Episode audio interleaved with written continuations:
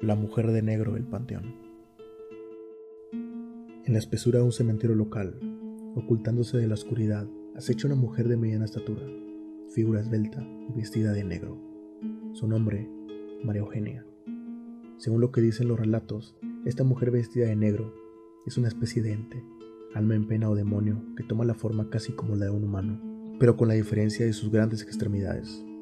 Se dice que jamás puede ser visto su rostro, en un principio, se creyó que esta mujer era el producto de la imaginación de las personas que visitaban el panteón de los San Juanes en 1894, y por lo tanto, esa visión se ignoró por completo.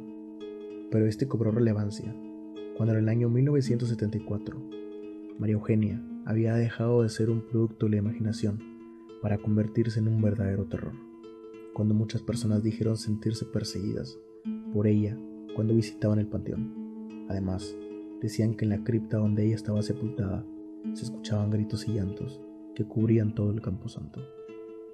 Se dice que cuando María Eugenia hace su presencia, tiene la firme intención de llevárselos al más allá, siendo un mal presagio para cualquiera que la vea. No es casualidad que los relatos de sus apariciones sean muy cercanos a la noticia de la muerte de algunas personas. Así lo corroboran algunos documentos y periódicos de la época. Y bueno, esta es una de muchas historias que pasaron a la posteridad.